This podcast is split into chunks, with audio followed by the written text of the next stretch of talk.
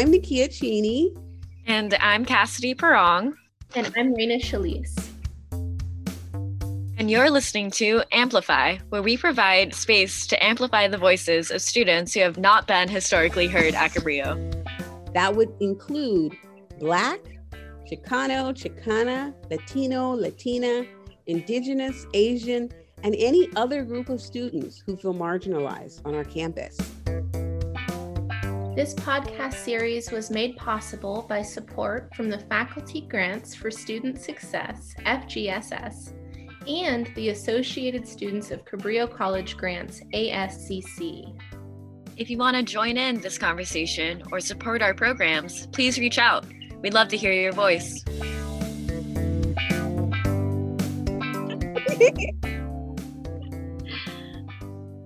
Well, hello, this is Nikia Chaney. Um, welcome to another session of Amplify.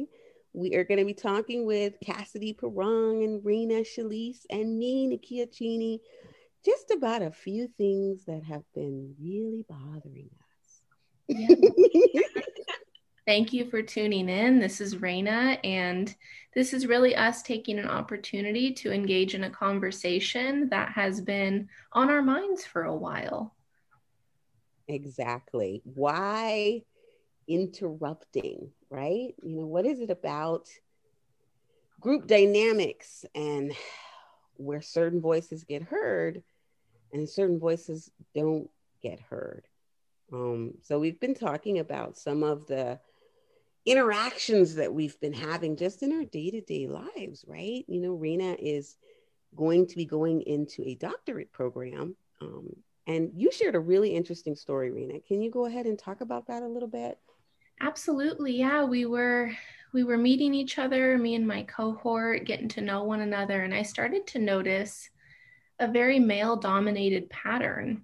Um, so, for example, I posed to the group, you know, what are your greatest excitements? What are your greatest uncertainties in this moment entering this doctorate? And I started noticing that although there was some nonverbal recognition that many of us wanted to share something, there were two particular voices that would continue to either interrupt or interject basically during the conversation. And it got to the point where even though I did a quick reminder that we all want to be, you know, heard in this space, we want to make sure that we each have the space to share.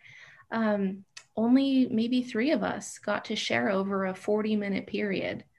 Wow. And um, how many people were there? How many people total? Uh, about 10 people, 10 people or so joined. And, um, you know, just noticing the intersectionality of the people who didn't get to share, you know, those of us who were female, um, more particularly. Yeah. So it was very frustrating. And I found myself after I did the first reminder, hesitating to continue to remind the group because it seemed like maybe it wasn't my place, right? Which is a very socialized response. It seemed like I didn't want to come across as a bitch or bossy, mm-hmm. which I feel like as women um, in general, we don't ever want to be perceived that way. Mm-hmm. Yeah. So and this is a dynamic that I see in a lot of different spaces, not only for that particular example, but you know, it's just something I've noticed a lot. And I'm sure the two of you also have similar experiences. Yeah, yeah. And I, I really connect to the idea of like, how do you stop those dynamics, right? You know, you've got people monopolizing a conversation and, you know, let's just call a spade a spade. You know, usually it's white male voices that do that. And how do you stop it? How do you break that down and say, hey, we need to hear from everybody? But how do you do that and then kind of not feel like you're, you know, you're being a bitch or yeah. you're being overly harsh or you're being, you know, you yourself are in some way dominating? That conversation, you know? And that's what I think is so interesting. Like my story was that I had an interview for a program and it was a joint interview in which me and another candidate were interviewing together. And he was a male voice, um, white male voice. And he actually interrupted me when I was beginning to answer one of the questions. And this is an interview. Um, and you know, and, and I could see what happened. It was I had said something that reminded him of something he wanted to continue to say in his answer, his previous answer, but he had had his turn. And so why do you why do you do that? And I kind of just allowed him to do that interruption, say what he needs to say, and then found myself kind of not even apologetically, but kind of going back and trying to re-engage him and trying to make light of the tension. And then I thought about it afterwards and it kind of threw me off because I'm like, here I am talking all about anti-racist work and having black voices heard and doing the podcast series. Yet I am suppressing my own voice in this very interview as we speak. And I remember stumbling because I was like, uh, wait, did I just do what, what I said that, you know, what I'm talking about, what I'm fighting against? And it was, it was really, really kind of disheartening after the interview was over. Um, and, and, and, and I think about that. I think about the ways that we've internalized, you know, some of this like this ideology that we ourselves carry it with inside ourselves, right? Our expectations. So I don't know. How do we deal with that? How do we work towards not change? It's such a good question. do you want to add to this cast in any way? Like, like, are you dealing with any of these types of issues yourself? Mm-hmm. It does come up a lot because I live with a bunch of people in the community that I'm um, housed with. And we're all friends and we all care about each other. But I do see this dynamic emerge in the house meetings where it's the white male voices that are dominating the space and interrupting people and just like we'll shut you down and like we'll cut you off and then for the rest of the meeting like i get really emotionally upset and like i don't want to talk to anyone and then i just shut down further you know and like i'm further unable and i like add to that dynamic of like now i was shut down and now i'm shutting myself down which mm-hmm. makes it all the more complicated and harder to sort through yes i love that example like going back to the one i was talking about at the beginning after i kind of you know interjected and i was like hey i just want to make sure we all have time to share our lived experiences. And the the person i interrupted he's like oh yeah always interrupt me always interrupt me.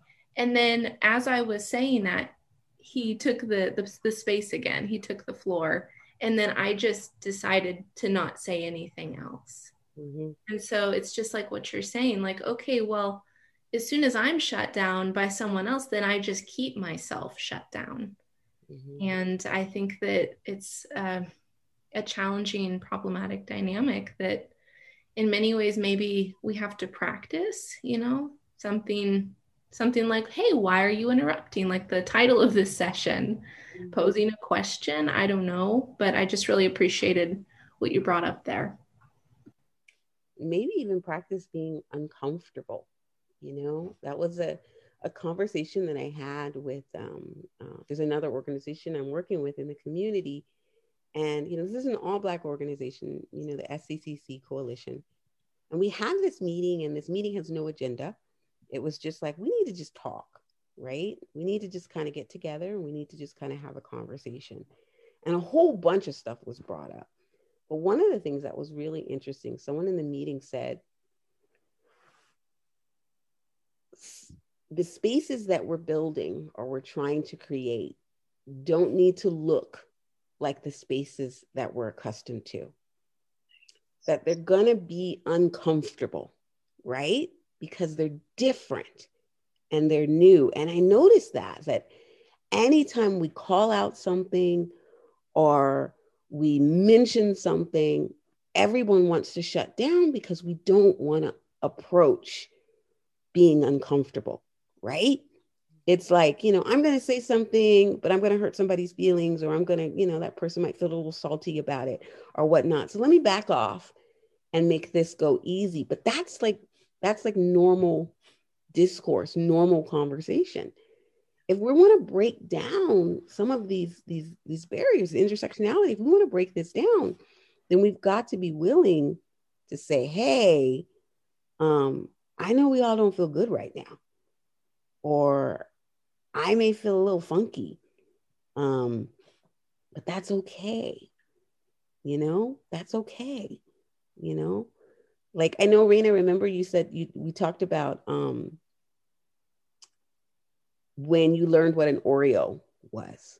Yes. Oh my God. Can we yeah. talk about that? Yeah. okay? okay. Yeah. I want to talk about that. Okay. I want to be accountable right now. So, in a previous Amplify session, our team um, was talking about making sure we had a balance of voices, right? A balance of Black voices, uh, having the white voice there, yes, but not the only voice. And I said, oh, it's like an Oreo cookie. And a voice inside me was like, Raina, don't say that. But I'm like, I'm going to say it, right? It's a cookie. Um, so here's the deal that was a microaggression. And this was also an incredible opportunity for me to take a step back, step back and recognize that just because I'm unaware of what a term means doesn't mean I can't be accountable for the impact. You know? Yeah. And yeah. Now I'm interrupting you, but but how we learned about it? Because like if we go back to it, you said yeah. it's like what an Oreo cookie is, and I think who was it? Was it me? Said, yeah, I tend to let things just slide by, and I'm sorry, I know that doesn't help anyone. no, and I said, I said, wait, don't say that. Don't say Oreo. Don't say Oreo. And I remember you saying, Raina, what? Like, why? And I was like, well, do you know what an Oreo cookie is? Right. And then I asked you, Cass, I said, do you know what an Oreo is? And Cass, you were like, yeah, I know. I know what it is. And Raina was like, no, I don't know what it is, right? And so it was really interesting that we got to the point of education, right? We got to kind of that that let's talk about what was done or what was said because I do think it was in, in unintentional. You didn't know what it was and it was it was just it was it was unintentional. But I don't know if you felt this Cass. Did you feel uncomfortable a little bit? Yeah but it's like the discomfort that comes with like like kind of like like food service industry i'm faced with like a lot of this stuff especially working at like like an Eritrean food place, you know, there's a bunch of people, like usually white people, that'll come by and be like, "Oh, like we're so proud of you, like you got so far," and you're just like, "Yo, like, why are you doing that?" You know, like this is really weird. But you just sort of let it fly by, and you're like, thank you. Like thanks for trying our food you know and just like letting like them do their thing. And like that's something i can work on it's just like not letting it just fly by when it happens. But it's hard to just call out. So it's uncomfortable but it's like this discomfort that i'm just grown used to because it's just life. Yeah. Yeah but it's things we're trying to change. Yeah. and that's what makes it so difficult right? Um and i'm i'm with you the same way. Like it's easy to let those things slide yeah. Um, and as much like respect and love I have for this team, like, you know, it is hard to say that. Like, okay, now I've got to tell you what an Oreo is. Right. Right. You know what I mean? It is hard. Like, oh, do I really want to go there? Right. And then I think today. yeah, in that moment, I put you in that position when I was like, no, what is it? And like pushing to better understand instead of just receiving, like, I just did a thing and I just need to sit with that thing. I wanted to know what the thing was. So I feel like that mm-hmm. also put emotional labor on you, which I see that now. But okay. you know, yeah. Okay, okay. now because I'm I was trying to figure this out. You were saying like, yeah, it was a microaggression, and I need to own yeah. that. I was thinking to myself, what? No, like I didn't I didn't perceive it that way at all. But now I see what you said. Like, because the way that I was thinking of it was like, if I say something, let's say I say something to you, Cass, and it it it was a little racist and I did it unknowingly, right? And you called me out on it. Yeah. And I, I would say something like, my bad, I'm sorry. I'm, and, and move on, right? And then look it up on my own. Like, what did I call her? What did I say? Exactly. Ooh, that was horrible. You know, like that, but I wouldn't ask you to tell me why I why that was wrong. That was you see what I mean? Like that would that's the emotional labor that you're talking about. Ah, and that's why I felt uncomfortable because I'm like, I don't want to talk about this anymore. Like, you know, exactly. you know, but now I get it. Now I get it. So, yeah, but those are the little subtleties that we need to get out there, right? Right. And you even having to be like, Raina, don't say that. that alone takes effort and energy you know having to decide oh god should i have to you know say something? Should i call her out? Should i let this slide? Like all of that takes effort you know? And even the decision to not call me out for example i think that puts more emotional stress on you too. So in so many ways i just yeah i think that that was an opportunity for me to be accountable. And it was important for me to say, you know, I'm so sorry. And I re- remember saying that. I hope I said that. You did. Okay, good. No, um, you absolutely did. You did. Yeah. But I think what's interesting is like in in a way, I think you've given us a solution to that problem. So like if a if a person does something that's racially insensitive and they're mm-hmm. called out on it, to accept being called out and not put any more emotional labor on the person that calls them out. Yeah. So don't ask why this was racially insensitive. Don't question that. Don't overly apologize. Don't go on and on with it. Like, look, yeah. re- do that research on your own. Yeah. Go back and figure out and do that research on your own. But you know that person who's called you out has done so much just to get to the point of calling you out. Yes absolutely. Yeah. and uh, then to take it one step further i texted the team and i was like hey buds uh, so sorry about that which then put more undue attention on the microaggression. So i just want to be fully accountable. Um, yeah. yeah. Yeah but it gives us a solution. am I am I making stuff up here? like, does, does this help, or are you like this is just kind of weird? Because here's the thing: how do you do it? A lot of times, you know, you have people saying, "I'm so afraid to say anything or do anything because I'm going to get attacked," right? Um, and then there is that sense of just not knowing and not understanding these subtleties, right? Yeah. And I feel like that leads back to what you were saying, Nikia, of like getting more uncomfortable with being uncomfortable and like accepting that like sometimes we're going to say things that are like bad or racist or sexist or just not what we want to say or communicate. And just have to own up to the fact that like we have all been conditioned in this racist and sexist and society you know? And some of those things have been internalized and some of those things we don't know about. And we just need to be comfortable i think with saying things, talking to each other, accepting that we might misstep sometimes, and that's okay. That's part of the process. And also just like accepting that people will make mistakes and some people do want to learn and talking to the people like Raina, who was really receptive of understanding her misstep and just wanting to learn from it, wanting to build from it. I think that's huge of yeah, just being uncomfortable. Thanks, buddy. Yeah. Yeah. Yeah, and I think this also relates to this whole interrupting thing, right? That we started with. In so many ways, the way in which they're interrupting, that is a microaggression. That's communicating to us that what we're saying isn't as important as what they want, what they want to say or what they think. You know, and that communicates something to us and that really starts to chip away at our sense of self if this happens over a pattern period of time, right? Even if we've just, for example, met the person and this is a dynamic that's already in place because of sexist behavior that takes place regularly. You know, I think that this is really an opportunity for listeners too to think back to any times in which they may have unintentionally said something that had an impact that matters, you know. I've done it. I've I've I've yeah. misgendered someone. Um, and overly apologized and made and made the room uncomfortable. Um, when I should have just oops, dang it, and moved on, right?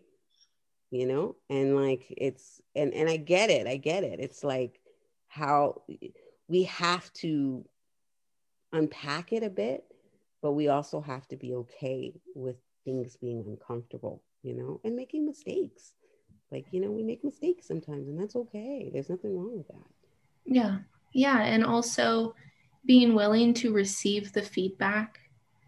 You know, there's this whole idea of white fragility, and that's so real. You know, as a white person, I could have been like, oh, I'm offended that somehow I offended you and you know how dare you call me out and all of these things and that's a pattern that does happen especially within the white dynamic the white culture as a white person white fragility is so real and this is our opportunity as white people in those moments to be like thank you for that feedback. And i'm sorry. Instead of oh that wasn't my intention and oh how dare you you know or the white tears or whatever it is. But i think that this is really an opportunity and was an opportunity as a white person to receive that mm. and to learn from it. Yeah. so we got to stand up more right? We got to talk war. We got to push against that instinct not to call things out, right? Um, you know what I mean? And that's hard. That's hard. You're in a group, you're in a meeting, someone's monopolizing the conversation. You know, you should say, hey, and you can do it in a gentle way. Hey, I really feel like there's a couple of us monopolizing this conversation, and I want to hear from those who are quiet you know, or I want to hear from a few people who haven't spoken yet. Or let's be really mindful not to interrupt each other, you know, or something like that. But that, dang, does that feel hard? I'm, I'm sitting here saying it and I'm thinking of a conversation I'd be in, and I'm like, oh, I'm starting to get uncomfortable.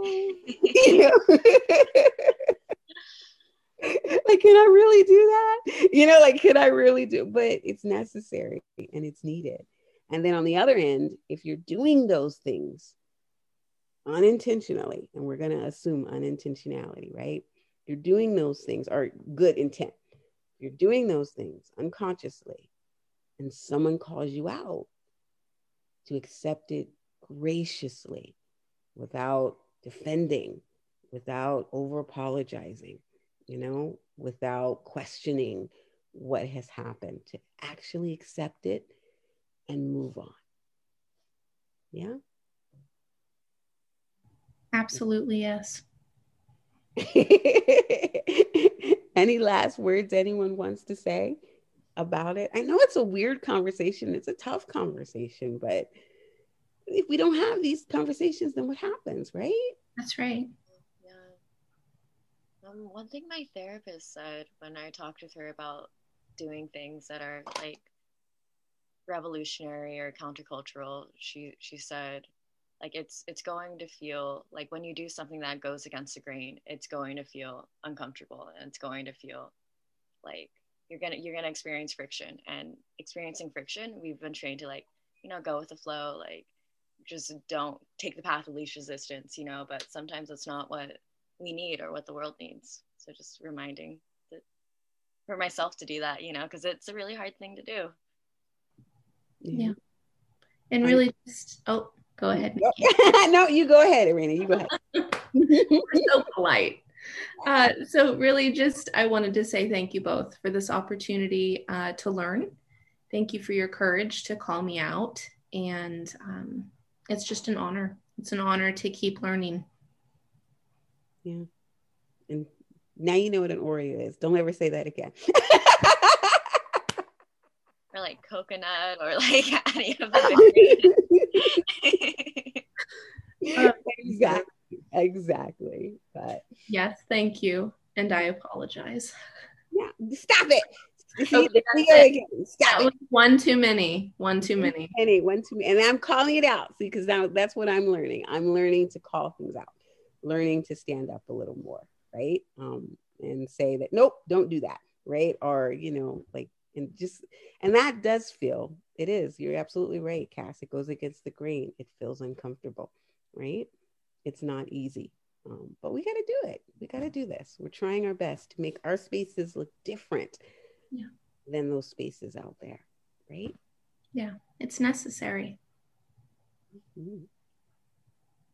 So you've just been listening to me, Nikia Chaney, Raina Chelise, and Cassidy Parong as we have a kind of internal conversation amongst ourselves um, as we just talked about some of the issues that we are coming uh, across when we do these interviews and we're in these different spaces and with each other. Um, again, go out there and, and, and have these conversations yourself. Uh, and what am I supposed to say, you guys? I would say, you know, speaking to all the white people out there, receive the feedback. Okay. Have yeah. the courage to receive the feedback and help co create this new space. Exactly. Exactly. And for the non white people, you know, it's understanding we all have that fear about standing up and saying what needs to be said. Um, and, you know, push, push to do that, even if it's feels threatening or it feels difficult, push to say what needs to be said. So you've been listening to Amplify. Um, I don't know what else to say to that. I think that's great. Thank you for listening. Um, and please take this opportunity in your own everyday life to make a change, to do it differently. All right. Bye.